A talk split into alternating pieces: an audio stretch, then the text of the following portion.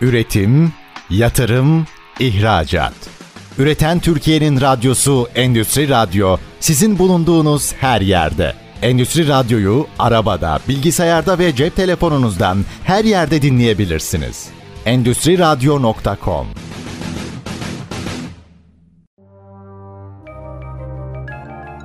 Koray İnan'ın hazırlayıp sunduğu Satış 4.0 Dünyası programı başlıyor.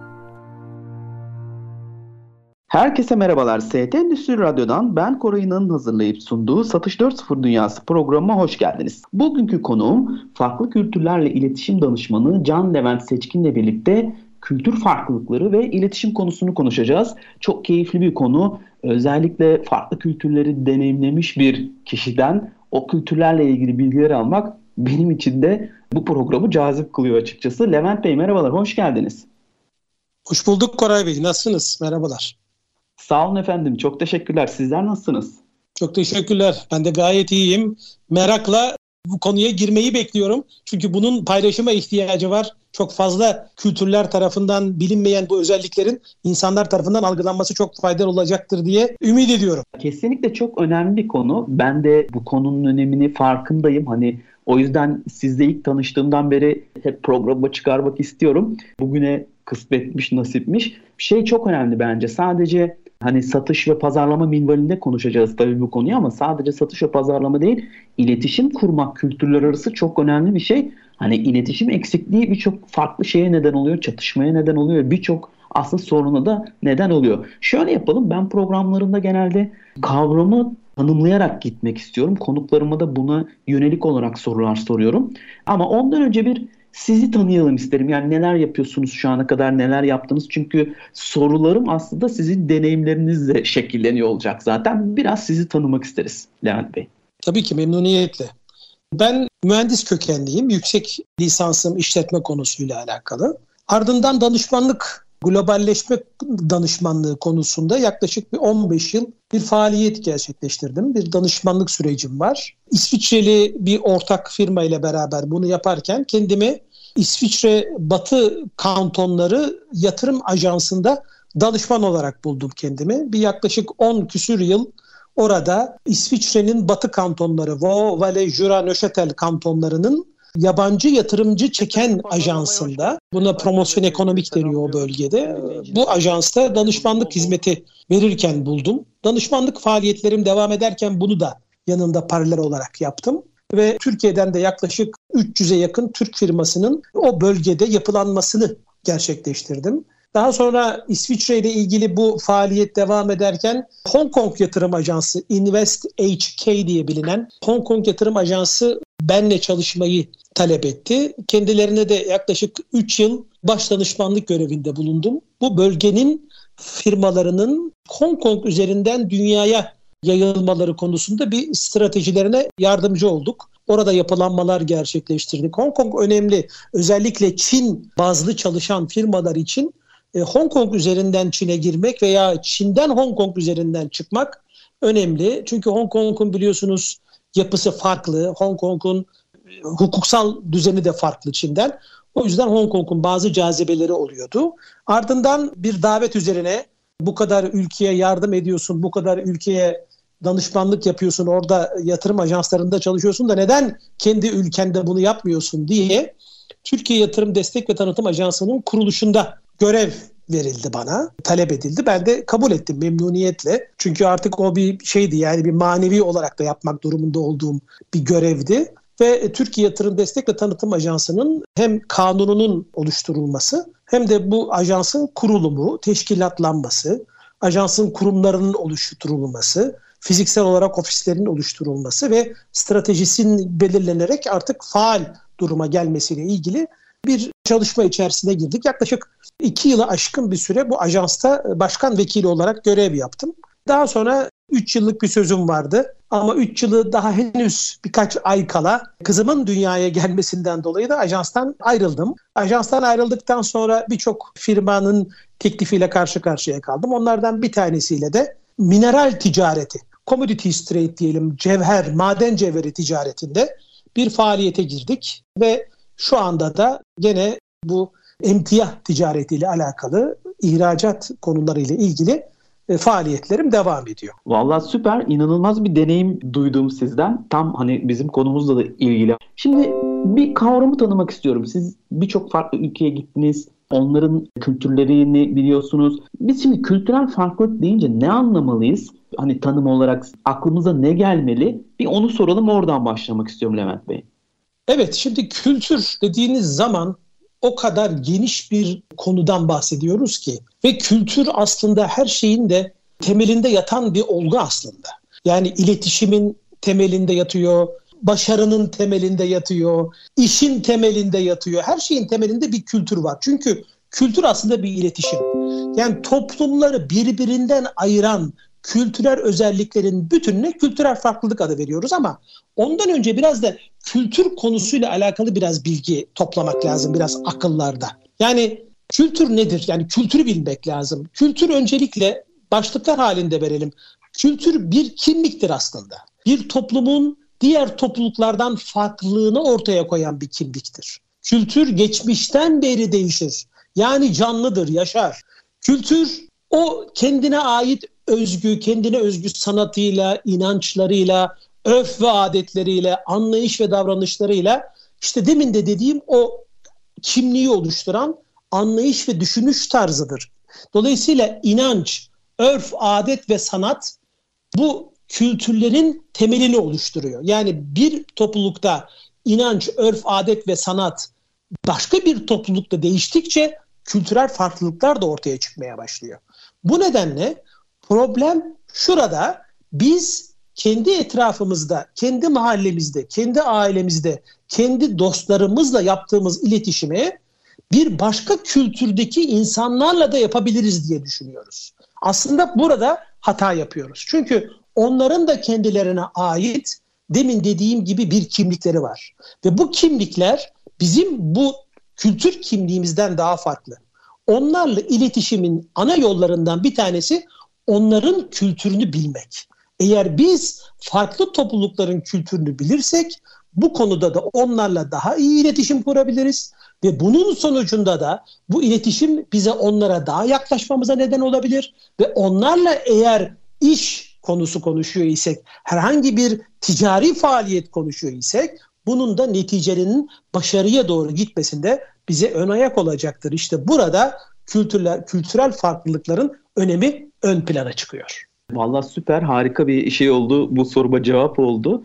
Şimdi burada şöyle bir not aldım. Ben inanç, örf, adet ve e, sanat dedik. Sonuç itibariyle biz şu anda Türkiye'deyiz ve satış ve pazarlama bağlamında konuşmak istiyorum ana söylemlerimi.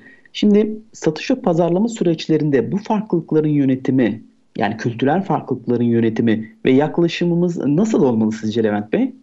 Şimdi tabii bu da çok geniş bir konu. Bu konuda dünyanın önde gelen şirketleri periyodik olarak yani belirli dönemler içerisinde bu noktalarda kendilerini update ediyorlar. Yani bir büyük uluslararası bir şirketten bahsedelim. Bu şirketin de toplam dünyanın dört bir tarafında diyelim ki 40 tane ofisi var. Bu ofislerin kültürlerine göre bu ofislerle ilgilenen merkez ofisteki elemanlar kendilerini update ediyorlar periyodik olarak. Bunun nedeni oradaki insanlarla iletişimde, oradaki kültürlerle iletişimde büyük bir yanlış yapmadan başarıya doğru yönelebilmek için bu eksikliklere giderebilmenin yollarına bakıyorlar. Bizim kültürümüzde tabii çok farklı bir kültür. Bizim kültürümüze değineceğim. Bizim kültürümüz aşk ve nefret kültürüdür. Bunu da ayrı bir parantez içerisinde belirtiyorum ama bunu açmak lazım. Biz kendi Olur. kültürümüzü tanıdıkça başka kültürleri de tanıyabiliriz. İsterseniz hazır şurada aşk ve nefretten bahsederken isterseniz biraz açalım bu bizim kültürümüzün tamam. ne olduğunu. Şöyle o zaman şöyle anladım bu sorumla ilgili. Satış ve pazarlama süreçlerinde bu bağlamdan bakarsak bir kere şunu duydum sizden. Kendimizi update etmemiz lazım. O ülkenin yani satışı ya da pazarlamayı yapacağımız ülkenin kültürüyle ilgili devamlı olarak kendimizi update etmemiz lazım. Eğer yeni gideceksek de o kültürü çalışmamız lazım diye duydum. Ve buradan şeye geçelim o zaman. Bu benim de ilgimi çekti böyle aşk ve nefret dediniz duyduğum kadarıyla. Oradan devam edelim isterseniz. Tabii hemen aşk ve net, nefrete geçiyorum. Ama son kullandığınız o açıklama ile ilgili bir bilgi de vereceğim. Evet Tabii doğru ki. söylüyorsunuz. Biz ne kadar ki başka kültürleri iyi tanırız, o kültürlerdeki iş yapma e, şekli, iş yapma adetini biliriz. Onların yaklaşımlarını bir yabancıya nasıl yaklaşabilirler, nasıl bir reaksiyon gösterebilirler, onu ne kadar iyi algılarsak o insanlara da o kadar daha kaleyi içten fethedecek bir strateji geliştirmiş oluruz. Şimdi gelelim aşk ve nefrete. Şimdi farklı kültürler derken bakın bir örnekle devam edelim arzu ederseniz. Şimdi örnek veriyoruz. Bir uluslararası global bir şirkettesiniz ve bu şirkette bir tane genel müdür var ve bu genel müdürün altında da çok değişik ülkelerden çalışan insanlar var. Ve bu genel müdür diyor ki şirket çalışanlarına ben bu hafta sonu evimi taşıyacağım. Ve ev taşırken bana bu şirketten, çalışanlarımdan kimler yardımcı olabilir diye bir soru soruyor. Şimdi içinde Çinli var, Alman var, Amerikalı var, Japon var, Türk var, İspanyol, herkes var. Değişik değişik kültürler var. Şimdi burada beyinlerde hani böyle bir şekil belirir ya karikatürlerde akılda geçen düşünceyi yansıtan. O şekillerle şimdi düşünelim insanların akıllarında neler belirir. Böyle bir teklifi duyan yabancı kültürlerin oluşturduğu ülkelerin bir araya geldiği kitle içerisinde. Çinli ve Japon genelde onlarda saygı kültürü çok fazla olduğu için onlar genel müdürün bu isteğine çok sıcak bakacaklardır. Onlar şöyle diyebilirler işte ustam ve ben bir hayat boyu birbirimize bağlıyız. Tabii ki ona yardım edeceğiz. Tabii ki evinin taşınmasına yardımcı olacağız diye yaklaşabilirler. Amerikalı bunu derhal insan kaynakları departmanına şikayet etmem gerekiyor diye yaklaşır. Onun farklı bir kültürü var. Orada bu kültür onaylayıp onaylamama kültürüdür. Farklı bir yaklaşımdır. Hollandalı Alman çok kötü bir reaksiyon gösterebilir. Ne cüretle bunu bana söyleyebiliyorsun diye genel müdüre hatta reaksiyon gösterebilir. Şimdi bize gelirsek işte aşk ve nefret burada kendini belli ediyor. Buradan aşk ve nefrete geçeceğim. Biz şöyle düşünürüz Koray Bey. Biz deriz ki ya biz gidiyoruz bu hafta sonu adamcağızın büyük bir ihtimalle bu eşya taşıma esnasında yemek yapacak vakti de yoktur. Köşe başındaki pastaneden bir kutuda börek yaptırayım. Öyle gideyim deriz biz. Çünkü biz ona bir aşkla bağlı olmak durumundayız. Çok iyi. Yani bizde farklı bir yaklaşım var. Aşk ve nefret Türk kültürünün sadece Türk kültürünün değil tabii. Bakın burada Güney Avrupa var, Latin Amerika var ve Arap dünyası var. Bunlar aşk ve nefretle yaklaşırlar. Nasıl ki Türkiye'de bir futbol takımının yeni gelen bir Portekizli antrenörü havalimanında şenlikle, festivalle karşılanır ve 6-7 maç sonra 2-3 yenilgi sonrasında tek başına süklüm püklüm havalimanından geri döner ise işte bu da aşk ve nefretin göstergesidir. Bizde orta yoktur. Biz ya çok severiz ya nefret ederiz.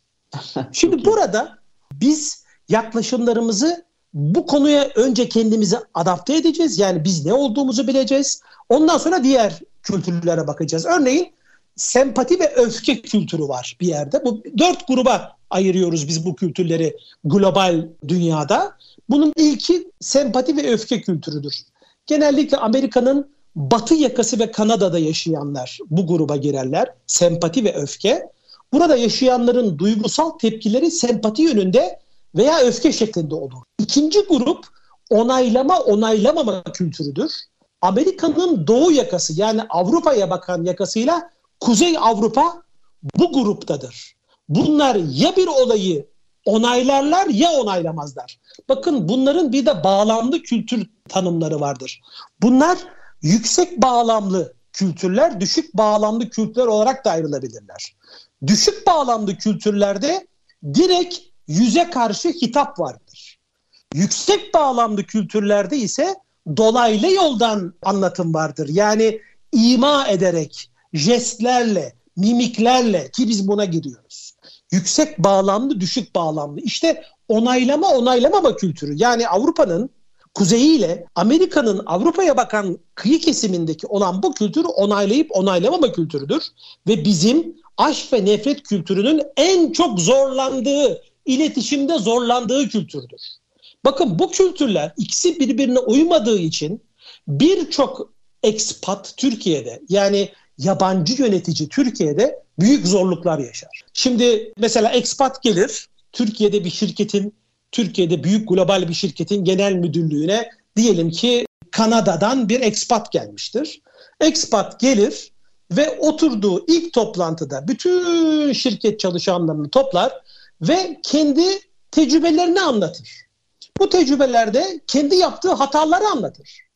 Bu hatalar aslında kendisine bu hatalardan ders çıkardım manası taşıyan hatalardır. Ama bizler genelde bu hataları şöyle düşünürüz. Ya adam ne kadar çok hata yapan bir insanmış. Yani burada da her an bir hata yapabilecek gibi belki duruyor diye yaklaşırız. Şey değil mi Levent Bey? Zayıflık olarak belki de. Zayıflık e, olarak görürüz. Tabii Aynen. tabii. Bakın bu farklılık kendisini çok fazla belli eder. Veya başka bir şey. Bir örnek daha söyleyeceğim. Şöyle yapalım Levent Bey. Tabii, Ee, tabii. Şimdi bölümün sonlarına doğru geliyoruz. Ben notlarımı aldım. Bu özellikle çok keyifli sempati, öfke, onaylama, onaylamama, aşk, nefret ve bağlam tarafından açtınız. Bu örneklerle gidelim ikinci bölümde. Özellikle buradaki konfliktleri hani sizin somut anlatımlarınızla birlikte çok çok e, merak ediyorum ama ikinci bölümde hepsini biraz daha örneklerle alalım sizden. Tabii ki, Değerli- tabii ki. Değerli dinleyiciler, konuğum Levent Seçkin ile birlikte kültür farklılıkları ve iletişim konusunu konuşuyoruz. Ya çok enfes bir konu. Ben özellikle Levent Bey'in deneyimleri ve bu deneyimlerinden aktardığı somut bilgiler, özellikle hikayeler süper konuyu açıyor diye düşünüyorum. Nitekim bir ders gibi oluyor aslında diye düşünüyorum. Kısa bir aradan sonra tekrar sizlerle birlikte olacağız. Bizimle kalmaya devam edin. Üretim, yatırım, ihracat. Üreten Türkiye'nin radyosu Endüstri Radyo sizin bulunduğunuz her yerde. Endüstri Radyo'yu arabada, bilgisayarda ve cep telefonunuzdan her yerde dinleyebilirsiniz. Endüstri Radyo.com ST Endüstri Radyo'dan ben Koray İnan'ın hazırlayıp sunduğu Satış 4.0 Dünyası programı bugünkü konuğu Levent Seçkin ile birlikte kültür farklılıkları ve iletişim konusunu konuşuyoruz. Çok keyifli bir konu. Ben de ilk başta hani acaba neler konuşuruz diye düşünüyordum. Kendi kafamda kuruyordum ama hani o kadar güzel akıyor ki ve bir nevi ders gibi oldu benim için. Not- Notlarımı da aldım. Bu aşk ve nefret olayı zaten apayrı bir şey. Onu konuşuyoruz. Sempati ve öfke dedik. Onaylanma, onaylamama, onaylanmama kültür dedik. En son şurada kalmıştık. Levent Bey şunu söylemişti. Onaylayıp onaylamama kültürüyle aşk ve nefret kültürü birbirlerini anlamakta, birbirleriyle iletişim kurmakta zorlanırlar demişti ve bunun üzerine bir örnek vermişti. Bir Kanada'dan gelen bir CEO örneği vermişti. Tam da burada kalmıştık. Buradan devam edelim isterseniz. Özellikle madem hani şey dedik ya bu iki kültür özellikle birbirine çok zıt demeyelim de hani birbirini anlamakta zorlanırlar. Belki buradan biraz daha örneklerle devam edebiliriz diye düşünüyorum Levent Bey. Tabii ki. Bir örneğim daha var. İşte onu anlatacağım size. Bir iş yerinde bir ekspat, işte gene Kuzey Avrupa'dan gelmiş bir ekspat olarak düşünelim. Şirketin müdürü pozisyonunda ve şirketin çalışanlarından biri hasta. E, iş yerine gelmiyor. Üç gün, dört gün e, raporlu gelmiyor. Beşinci günü ofise geliyor. Şimdi bir bir Türk olarak kendimizi koyduğumuzdaki pozisyonumuzu bir düşünelim lütfen bu örnekte. Genel müdür veya müdür görüyor çalışanını. E, merhaba, hoş geldin. Hoş bulduk. Bugün yapılacak olan çalışmalarla ilgili senden bir rapor istiyorum diyor ve arkasını dönüyor gidiyor. Tabii böyle bir durumda biz hemen eziliriz, büzülürüz, biraz bozuluruz, biraz kırılırız. Neden? Çünkü ne oldu, ne geçirdin, ne hastalandın, nasıl tedavin geçti, ah ah ah ah. Bunları sormaz genelde. İşte bu onaylayıp onaylamama kültürü. Halbuki biz de bunu biraz kendimize yapılan ters bir reaksiyon gibi algılarız genelde. Çünkü bizim kültürümüzde böyle bir şey yok. Bizim kültürümüzde hoşbeş mutlaka yapılması gereken bir konudur. Ama maalesef onaylayıp onaylamama kültüründe böyle bir şey yok. Ne demiştik? Bunlar demiştik düşük bağlamlı kültürler, yüksek bağlamlı değil. Bunlarda böyle ima, jest, mimik, çok teferruat yok. Bunlar direkt yapan, direkt işlerini halleden kültürler. O yüzden bunları bu şekilde konu, konumlamak lazım.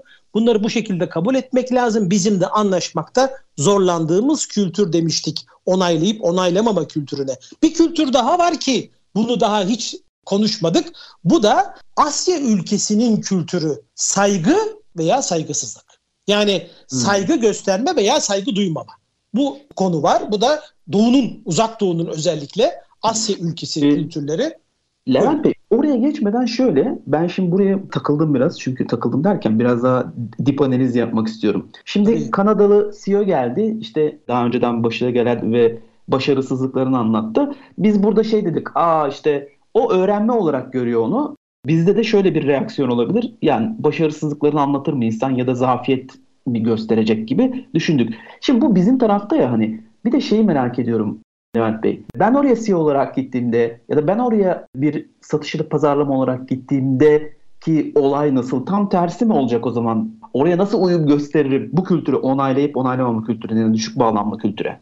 Burada aslında her şey karşılıklı gidiyor. Yani onlar size örnek veriyorum bir yemeğe davet ettiklerinde siz bir e, İslamiyet'i yaşayan bir ülke olarak siz oraya gittiğinizde nasıl ki masaya normalinde bir domuz mesela konmaz genelde. Ha, eğer bu konmadığı ise size yapılan kültürünüze yapılan daha doğrusu bu dikkat edin bakın tam olarak dini inanıştan ziyade hafif kültüre kayan bir konu olmaya başlıyor bu nokta. Size yapılan bir saygıdır aslında ve size yapılan bir yaklaşımdır. Aynı şeyi sizin de karşı tarafa yapıyor olmanız lazım. Bu nedenle ortak kesişimi bulmak lazım.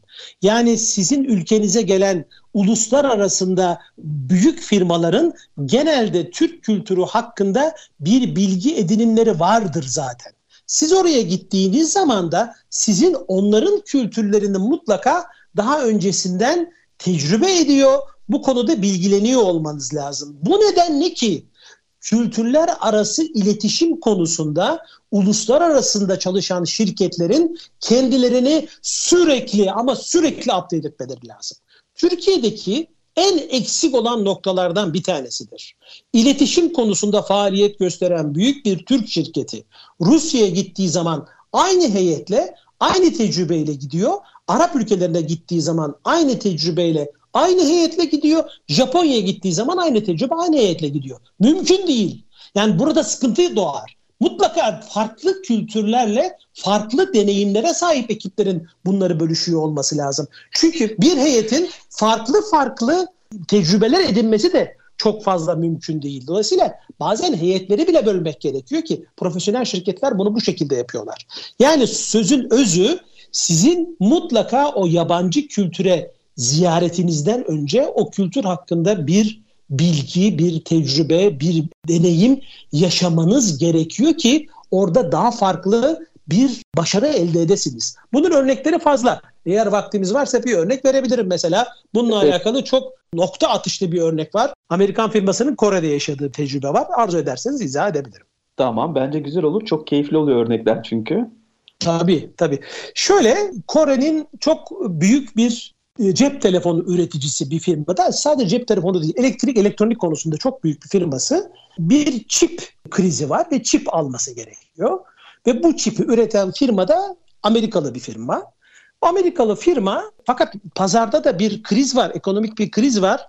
Dolayısıyla onlar malı satmanın peşinde. Koreli firma da bu malı uygun şartlarla almanın peşinde. Fazla bir maliyete girmek istemeden en uygun fiyatla bu işi kotarmanın peşinde Koreliler. Amerikalıları davet ediyorlar. Amerikalılar diyorlar ki memnuniyetle gelelim. Nasıl gelelim? Diyorlar ki valla buraya geliş en iyi Tokyo üzerinden olur. Halbuki Amerika'dan direkt uçuşlar var. Diyorlar ki hayır hayır hiç onlara girmeyin Tokyo üzerinden gelin. Tokyo üzerinden Kore'ye getirtiyorlar, Seul'e getirtiyorlar. Ee, yaklaşık bir şöyle bir 17-18 saatlik bir yolculuktan geçiyor Amerikalılar. Geldikten sonra hemen toplantıyı alıyorlar. Hiç dinlenme yok. Diyorlar ki o saatler bütün ayarlanma. Yani geliş saatleri falan. Direkt e, çağırıyorlar. Toplantı esnasında bir kargaşa çıkıyor. Koreliler kendi aralarında bir tartışma yaşıyorlar. Ve Korelilerden bir tanesi en genç olanı onu da özellikle seçiyorlar. Yani bu anlatımından anlayacaksınız ki aslında bu bir kurgu. Ee, onu e, tabii kurmaca. Özellikle gencini seçiyorlar ve o genç oturduğu sandalyeyi duvarda parçalıyor sinirinden. Tabii büyük olay. Amerikalılar ayağa kalkıyorlar. Şudur budur. E, Koreliler diyor ki çok özür diliyoruz diyor Amerikalılara. Bir iki dakikanızı rica ediyoruz. Lütfen sen der, derhal terk et bu toplantıyı. Bir daha buraya giremezsin şudur budur. O genç Koreliyi toplantının dışına alıyorlar. Ve tekrar oturuyorlar. Tabii bu sırada toplantı esnasında içkiler servis ediliyor. Tabii bir jet üstü alkol e, tabii farklı bir noktaya getiriyor herkesi. Ve Amerikalılar buradan bir an önce çıkma pahasına verilen şartların hepsini kabul ederek anlaşma imzalıyorlar. Şimdi şöyle bir örnek vermem gerekir. Tabii bunun üzerinde yaklaşık iki aylık bir çalışma var. Kore heyetinin iki aylık kaç sandalye parçaladıklarının hesabını tutamıyorlar yani anlayın. Nasıl bir çalışma yapıyorlar. Bu şunu söyleyeyim. Özellikle farklı kültürler iletişim konusunda çok büyük bir ehemmiyet verip de buna emek sarf eden ülkelerin başında Kore geliyor. Onu da söyleyeyim. Yani Koreliler bu konuda inanılmaz büyük bir uzmanlık alanı yap- yaratıyorlar kendilerine ve çok çalışıyorlar. Bir Türk firmalarının da benim dinlediğim çok ilginç tecrübeleri var. Yani oradan bir araba bayiliği almak isteyen bir Türk şirketinin çok inanılmaz tecrübelerden sonra araba bayiliğinin almasına kadar giden birçok yaşanan hikayeleri ben çok dinledim. Korelilere gerçekten bir şapka çıkarmak lazım. Bu konuda çok başarılılar. Ben size şöyle söyleyeyim yani son 25-30 yılki başarılarının arkasında bu yattığı söyleniyor. Yani kültürler arası müzakere ve kültürler arası iletişimi çok iyi yapan bir ülke oldukları için. Başarılılar çünkü. Her ülkeye girebildiler. Her ülkede başarılı olabildiler. Bakın çok ilginçtir. Yani burada bunu bir görmek lazım. İşte burada bu yatan nokta kültürler arası iletişimi becerebilmek ve bunu da işe aktarabilmek. Örnekleri tabii çoğaltabiliriz. Levent Bey, Buyurun. ben onu duydum ama bu sonra aşk nefret onaylayıp onaylamama kısmı ile ilgili bir soru sormuştum. Oraya geçtik. Şimdi bu Kore'ye gittik ya. Kore'de şey değil mi? Saygı ve ne demiştiniz? Onu not alamadım da. Bir şey dediniz. Saygı ve Kore'de saygı ve saygı duymamak var. Yani saygı ha, ve saygı... saygısızlık dedim ama saygısızlık lazım. Saygı duymamak. Saygı ha, duymak veya duymamak var. Anlatabiliyor Anladım. muyum? Yani Japonya'da işte Kore'de saygı duymak ya da Benzer. duymamak. Anladım. Benzer. Tamam. Çin de böyle. Çin de böyle. Okey. Tamam. Çin de böyle. Çin, Japonya, Kore bir örnek anlattık şimdi burada. Onların böyle çok spesifik bir şeyleri var mıdır? Şuna dikkat edelim diyeceğiniz.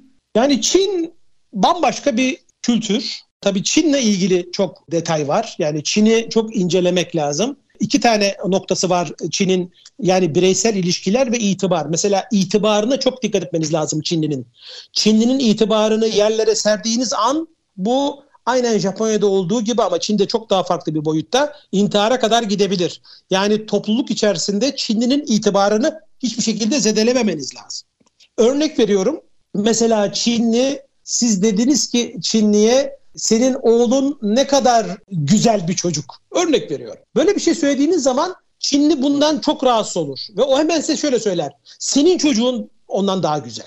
Yani altta alta girmeye çalışır sürekli. Kendisi üste kalmamaya özen gösterir. Ve siz bu konularda çok hassas olmanız lazım. Çinlinin hiçbir zaman bu itibarıyla alakalı en üstlerde veya en altlarda olmamanız lazım. Sizin dikkat ediyor olmanız gerekiyor. Çinlerin tabii farklı bir şeyi var. Mesela Çin hükümeti hakkında kesinlikle Çinlerle konuşmamanız gerekiyor. Çin milliyetçiliği hakkında hiçbir konuya değmemeniz gere- gerekiyor. Tibet ve dalaylama hakkında konuşmamanız gerekiyor. İnsan hakları konusunda konuşmamanız gerekiyor. Mesela çok farklı bir şey daha söyleyeyim. Çinliler pandalar konusunda konuşmanızı istemezler. Panda konusunda bile konu açmanızı istemezler ters reaksiyon alırsınız. Yani tehlike altındaki türleri, tehlike altındaki hayvanlar hakkında bile konuşmamanız lazım. Çok önemli. Kırmızı herhangi bir şey vermemeniz lazım. Kırmızı bir hediye vermemeniz lazım. Hediyelerinizi kırmızıyla kaplamamanız lazım. Çünkü kırmızı ölümü anlatır Çin'de. Aynı Japonlara bıçak vermemeniz gibi. Japonlara bıçak verdiğiniz zaman da savaş ilan etmiş olursunuz. Dolayısıyla ben bunu gördüm. Yani bir İzmir'de bir medikal firması Japonya'ya fuara gidiyor. Mektup açacağı yapmış. İşte 2000 tane dağıtacak orada. Yani son anda dedik ki aman yani değiştirin. Yani bu çünkü her bir tanesi her bir Japon'a savaş ilan etmek demektir dedik. O orada hemen düzenledi kendini falan filan son anda bir şeyler getirdi. Tabii Çin kültürü farklı bir kültür. Yani Çin'de sizin şapırdanmak yemek yerken farklı bir kültür o çok güzel olduğunu anlatır yemeğin. Yani sizin garipsememeniz lazım. Şimdi bunları bilmeden siz gittiğiniz zaman reaksiyon gösterirsiniz. Ve siz anlamazsınız onların ne demek istediğini. Mesela Çin'de tükürmek bir kültür. Çin'de hatta sokaklara bile veya toplantı odalarında veya yemek restoranlarda bir saksı gibi büyük boş şeyler koyarlar. Tükürük içindir onlar mesela. Çinler tükürürler. Yani bunları bilmek lazım. Dolayısıyla kimlikleri, kültürleri çok iyi idrak ederek gitmek lazım. Yoksa çok şaşırırsınız ve sükût hale uğrarsınız. Gerçekten derya deniz bir konu. Hani böyle bu bayağı bildiğiniz çok uzmanlık isteyen bir konu. Sizin tabii ki ana uzmanlık alanınız ama hani ben duyunca bile çok ilgincime giden şeyler var. Mesela Çinliye kırmızı renkte bir şey vermemek ölümü hatırlatıyor ya da ölümü anlatıyor. Japonlara bıçak vermemek o, o örnek hele ya çok komikti gerçekten. 2000 tane firmaya 2000 bıçak verip savaş ilanı etmek gibi. Aynen çok, öyle. Şu pandaları konuşmama olayı da çok ilginç mesela onu evet. da not almışım. Gerçekten derya deniz bir konu. Şöyle yapalım ikinci bölümünde sonuna geliyoruz Levent Bey. Burada bir es verelim. Üçüncü bölümde de diğer konuşmadığımız kültürlerle ilgili ya da bu sempati ve öfkeydi galiba onu konuşmadık sanki. Belki biraz onunla da ilgili konuşuruz. Tabii burada Tabii, kalan önemli. eksikler varsa onlarla da ilgili konuşuruz. Ya gerçekten çok keyifli bu örnekler ve hikayelere bayıldım. Ben de merakla bekliyorum ama öncesinde kısa bir ara. Kısa bir aradan sonra tekrar sizlerle birlikte olacağız değerli dinleyiciler. Bizimle kalmaya devam edin. Üretim, yatırım, ihracat. Üreten Türkiye'nin radyosu Endüstri Radyo sizin bulunduğunuz her yerde. Endüstri Radyo'yu arabada, bilgisayarda ve cep telefonunuzdan her yerde dinleyebilirsiniz. Endüstri Radyo.com Herkese tekrar merhabalar. ST Endüstri Radyo'dan ben Koray'ın hazırlayıp sunduğu Satış 4.0 Dünyası programı bugünkü konu Levent Seçkin ile birlikte kültür farklılıkları ve iletişim konusunu konuşuyoruz. Gerçekten çok keyifli bir konu. Ben de inanılmaz şeyler öğrendim. Not alıyorum tek tek böyle hepsini. Hani böyle nasıl söyleyeyim o kadar ilginç ki başka bir kültürü o kültürün daha doğrusu işte biraz önce açılışta söylediğimiz gibi inanç sistemini, örf, adetlerini, sanat, sanatını öğrenmek çok ilginç ve bazen de şey hissediyorum Levent Bey size anlatırken ya gerçekten o kadar aynıyız insanlar olarak ama bir o kadar da farklıyız kültürler olarak. Tabii, Ve tabii, yani tabii. Buna dikkat etmemek demek çok ilginç şeyler doğurabilir. Yani o Japonya'daki bıçağın mesela savaş ilanı olması gibi falan. Hani bunu bilmeden gidiyor olmak gerçekten kendi kendine bitirmek demek bence. Şimdi şöyle benim yine notlarımdan aşk, nefret, onaylayıp onaylamama, saygı duymaz, saygı ya da saygı duymama kısımlarını biraz biraz konuştuk. Şu şeyi konuşmadık sanki biraz orayı da konuşalım mı? Sempati ve öfke kısmında ne var? Hangi ülkeler vardı? Onların örnekleri var mıdır sizde? Tabii şimdi o sempati ve öfke tabii biraz daha farklılık gösteriyor diğer kültürlere kıyasla. Bizim için en önemli noktalardan bir tanesi işte o sempati öfkede özellikle işte Amerika'nın batı yakası ve Kanada demiştik. Oralarda reaksiyonlar biraz uçlarda oluyor. Yani özellikle öfke kısmında hani nasıl demişti Amerikalı ben direkt bunu şikayet ederim böyle bir şeyi benden isteyemez hafta sonu benim nasıl vaktimi alabilir diyebiliyor ise işte bu bir öfke örneği. Sempati ve öfke örneği. Yani orada biraz daha uçlarda geziniyor. Ama bakın yani bunları tabii anlamak için biraz güncel hayatlara da bakmak lazım. Şimdi bir, örnek vererek mesela gireyim. Şeyi Fenerbahçe'nin bir futbolcusu vardı Miereles diye. Portekizli. Bu futbolcu bir maçta bir sert hareket yaptı. Hala çünkü basında yazılır da onun için örnek veriyorum. Bir sert hareket yaptı ve bu sert hareketin karşılığında sarı kart gördü. Futbolcu gitti hakeme dedi ki ben şu ana kadar sıfır hareketle oynuyorum. Yani sıfır hatayla oynuyorum. Hiç kötü bir hareket, incitici bir harekette bulunmadım. İlk hareketimde sen bana sarı kart gösteriyorsun dedi. Fakat eliyle sıfırı işaret etti. Şimdi bu sıfırı işaret etmek her kültürde aslında her toplulukta farklı oluyor.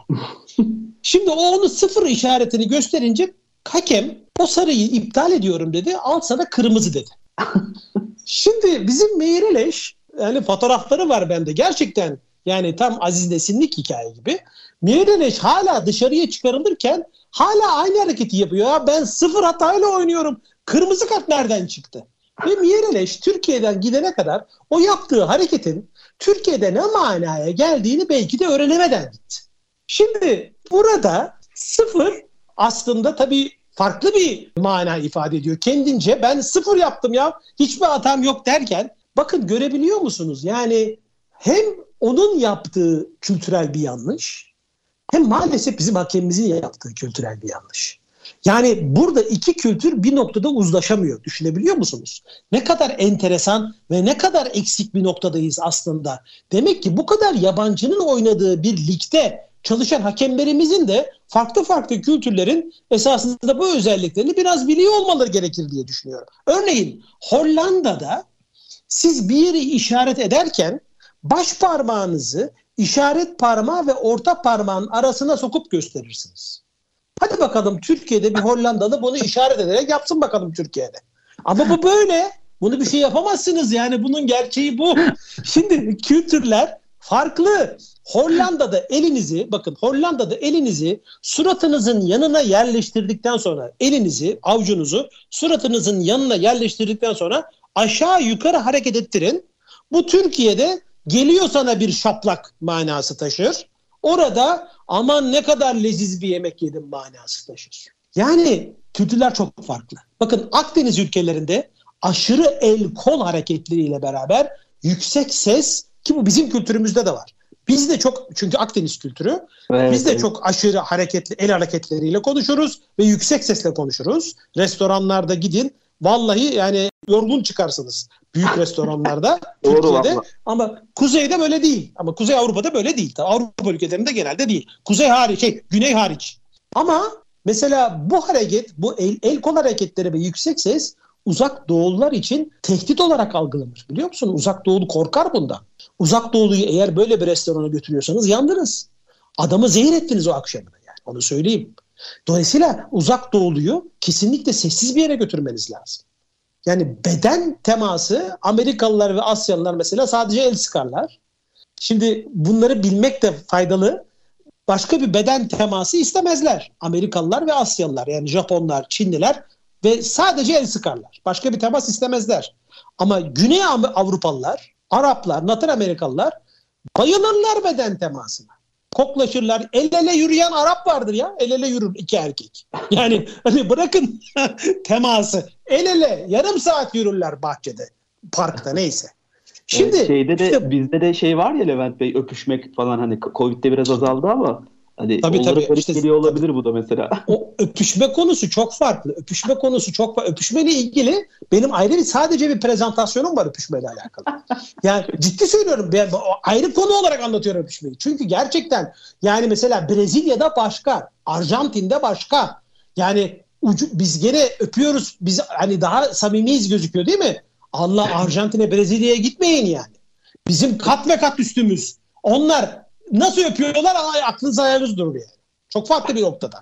O yüzden biz gene iyiyiz yani öpüşme konusunda onlara kıyasla. Bir de tabii bizim kültürümüzde, bizim aşk ve nevrete destekleyen bir kültürümüzde biz mesela gazla çok iyi çalışıyoruz. Mesela gaz. Bizim kültürümüzde gaz vermek vardır. Yani yaparsın, edersin, yürü bakalım, hadi bakalım, arkandan destekliyorum. Mesela bizde başarılı sonuçlar verdirir. Mesela sempati ve öfke kültüründe ki demin sormuştunuz onaylama ve onaylamama kültüründe bu ters etki yaratır. Gaz verme. Ama gaz verme bizde mükemmel başarı getirir. Bakın kültürler nasıl farklılaşıyorlar görebiliyor musunuz? Aynı insanlar hepimiz iki kulaklı, bir burunlu, iki gözlüyüz ama görüyorsunuz ki çok farklı reaksiyonlar gösterebiliyor. o Kanadalı CEO'nun buraya geldiğinde o zaman gaz vermeyi de öğrenmesi lazım diye düşünüyorum. Evet işte öğrenmesi zaten öyle tabii. Onlara da bu konuyla alakalı eğitim vermek lazım. Ya özellikle ekspatlar. Çünkü ekspat kimse ekspata uyamaz burada. Ekspatın buraya uyuması lazım. O yüzden ekspat buraya geldiği zaman bu kültürü bilmesi lazım. Gaz verebiliyor olması lazım. Birisi gelmediğinde ertesi günü ya ne oldu nasıl hastalandın ah ah ah ah demesi lazım. Yoksa elemanını kaybeder. Bakın söyleyeyim gerçekten istifa eder eleman ya. Bu benimle hiç ilgilenmiyor der yani. Bunları gördük yaşadık biliyoruz. doğru doğru. Şey vardı Levent Bey şimdi aklıma geldi de Peter Drucker'ın bir sözü vardı. Kültür stratejiyi kahvaltıda yer diye. Tam Güzel. Anlattıklarınız onu aslında çağrıştırdı bana. Siz Ya, de doğru, kadar strateji yapın ama kendi kültürünüzü yapıp başka bir kültüre gittiğinizde kültür strateji kahvaltıda yer. Çok doğru. Çok doğru. Mesela başka bir kültürden bahsedelim dedik. Mesela Çin'den bahsettik. Bizim son dönemlerde çok daha yakınlaştığımız bir Arap kültürü var mesela. Arap kültüründe de başarının anahtarı tek bir şeydir. Sabır. Sabır, sabır. Araplarla sabırla yapacaksınız işinizi. Çünkü belki siz oturacaksınız ilk toplantıda iki saat toplantı sürecek ama toplantıda hiç iş konuşulmayacak. Mümkün. Belki ikinci toplantıyı organize edeceksiniz. İkinci toplantıda bir saat oturacaksınız. Gittiniz Kuveyt'e belki Kuveyt'te oturuyorsunuz. Geldiniz 50 derece sıcağın altında oturuyorsunuz. Hiç belki iş konuşmayacaksınız. Bu mümkün. Ben bunu yaşadım. Üç toplantı, dört toplantı, dördüncü toplantıda yavaş yavaş girecekler konuya. Yani bu sabır. Bu sabır. Çünkü o sizi tam olarak anlamak ister Arap. Arap kültüründe karşıdakini çok iyi tanımak vardır. Ama siz eğer onları bir kere elde ederseniz yani onların gönlünü alırsanız bir kere ondan sonra da çok rahat iş yaparsınız. O da ayrı bir konu. Ama ilk başı sancılı doğum. Bunu kabul etmek lazım. Sancılı doğum. Arap kültüründe de bu var. Yani tabii ki mesela ne bileyim ben yani konuşurken hal hatır sorarken Arap kültüründe soracağınız kişilerin sayısı belli. Amerika'da iş yapıyorsanız Amerika'daki insanların iş yaptığınız insanlara soracağınız hal hatır sinsilesi belli. Mesela birisine eşin nasıl diye sorabilirsin. Birisine eşin nasıl diye soramazsın. Eşin, eşin hanımefendiler ne yapıyorlar diyemezsin yani. Anlatabiliyor muyum? Bunları bile bunları bile dikkatle ele almak lazım. Bunları bile dikkatle özümseyerek bu ülkelerdeki ziyaretleri gerçekleştirmek lazım. Peki Levent Bey aklıma bir şey geldi. Son böyle 5 dakikamız falan var. Şunu sormak istiyorum. Bir de Türkiye Cumhuriyetler var. Hani şimdi onlar kan bağımız var. O taraflarda nasıl olay ne bileyim Azerbaycan'da gibi işte ülkelerde nasıl işliyor? Bize benziyorlar mı yoksa farklılıkları var mıdır? Şimdi şöyle Azerbaycan hariç Azerbaycan hariç diğer Türkiye Cumhuriyetlerde tabii kök olarak yıllarca Rus egemenliği altında kaldıkları için, Rusların baskısı altında kaldıkları için o Rus kültürü orada bir etki göstermiştir. Onu söylemek lazım. Ama Azerbaycan'ı son dönemlerde Türk kültürü etkilemeye başladı. O yani bir harmanlanma harmanlanma var Rus kültürüyle beraber. O biraz farklı ama diğer kültürlerde hala ve hala Rusların o kültür etkisi gelecek jenerasyonlarda değişeceğini düşünüyorum ama şu anda hala etkisi var. Onu söylemek lazım. Azerbaycan'da peki nasıl olay? Durum? İşte Azerbaycan'da biz biraz etkiledik onları son dönemlerde. Yani bize yakınlaşmaları çok fazla oldu, bizle olan iletişimleri çok fazla oldu, ticaretleri, ilişkileri arttı. O yüzden bizim kültürümüz onları biraz etkilemeye başladı. Ama tam olarak etkilemiş değil henüz. Ama etkileyecektir ve biz de biraz daha döndürecektir bize doğru. Diğer ülkelerden farklı Azerbaycan o yüzden. E, Levent Bey şimdi son böyle 2-3 dakikamız var. Sizden genel hatlarıyla bir toplarsak böyle benim ben bir Türk şirketiyim mesela yurt dışına açılacağım. Nelere dikkat etmem lazım? Genel hatlarıyla bir toplayıp programında hadi bir motto olarak da bitirmek istiyorum sizden alacağımız bir mottoyla. Evet. Şimdi bir Türk şirketi olarak yurt dışına açılmanın ana kurallarından bir tanesi önce bir hedef belirlemek gerekiyor tabii ki. Nereye doğru nasıl açılacağız? Ee, çok, çok yakın zamanda Boğaziçi Üniversitesi'nin bu konuyla alakalı bir e, faaliyeti oldu. Orada da ben bir eğitim verdim. Sağlık sektöründe faaliyet gösteren firmaların yurt dışına açılmalarıyla alakalı. Tabii herkes kendine bir hedef seçecek. Bu hedef ulaşılabilir hedef olması gerekiyor. Kontrol edilebiliyor hedef olması gerekiyor. Yani bir benchmark yapabileceğiniz bir hedef olması gerekiyor. Ve bilgi toparlayabileceğiniz bir hedef olması gerekiyor. Bunları belirledikten sonra o hedefe ulaştıktan sonra bizim o dört e, grup vardı ya sempati, öfke, onaylama, onaylamama, saygı hı hı. duyma, duymama, aşk, nefret. Bunun hangisi içerisine girdiğine bakmak gerekiyor. Ki genelde Türk şirketleri genelde bizim ticaret hacmimizden de dolayı kaynaklanan ikinci grup. Yani onaylama, onaylamama daha ağır basıyor genelde. Oraya gittiğiniz zaman da en fazla dikkat edeceğiniz şey karşıdan gördüğünüz reaksiyonların sizin şahsınıza yapılmadığını anlamanız lazım. Bu reaksiyonlar şahsınızla alakalı değildir. Bu reaksiyonlar işle alakalıdır. Bu reaksiyonlar tamamıyla sizin projenize, sizin teklifinize yapılan reaksiyonlardır. Şahsi değildir. Biz genelde maalesef bu tür reaksiyonları şahsi algılarız ve şahsi algıladığımız zaman da ilişkilerimizi e, belli bir e, şeye çekeriz, geriye çekeriz, sınır koyarız. O da maalesef başarıyı olumsuz yönde etkiliyor.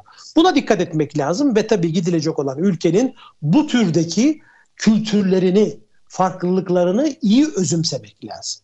Onlarla ilgili işte bazı şeyler var, kitaplar var, internette bulunabilecek olan e, bilgiler olabilir. Kültürleri iyi anlamak lazım. Kitap siparişi verilebilir. Kitaplar var orada. Oralardan alınabilir ve oralarda işte ne bileyim işte kitaplarla ilgili çalışmalar yapılarak o ülkelere gidilebilir diye düşünüyorum. Süper. Tavsiyelerim bunlar. Tavsiyelerim Aslında bunlar. şöyle mutlaka hazırlık yapılması gerekiyor diye düşünüyorum. Tabii. Öyle bodoslama hadi ben işte şuraya gideceğim diye gitmemek lazım. Yok hayır. Turistik amaçlı yok değil bu. Turistik başka bir şey. İş başka bir şey. İş başka bir şey. Aynen. Peki Levent Bey harika bir sohbetti. İnanılmaz güzel böyle deneyimler, e, sizin gözlemlerinizi aldık, hikayeler dinledik. Valla hepsi çok güzeldi. Hani böyle imkan olsa da her bir ülkeyi tek tek konuşsak ama ne yazık ki programımızın sonuna geldik Levent Bey. Çok teşekkür ediyorum. İyi ki katıldınız. İyi ki değerli bilgilerinizi bizlerle paylaştınız. Valla harika bilgilerdi hepsi. Çok sağ olun. Çok teşekkür ediyorum ben de bu imkanı verdiğiniz için. Görüşmek üzere. Teşekkürler efendim. Evet değerli dinleyiciler, bu haftaki konuğum Levent Seçkin ile birlikte kültür farklılıkları ve iletişim konusunu konuştuk. Çok güzel bir konuydu, çok güzel hikayeler, örnekler dinledik. Haftaya tekrar süper bir konuk ve süper bir konuyla görüşmek üzere. Sağlıcakla kalınız.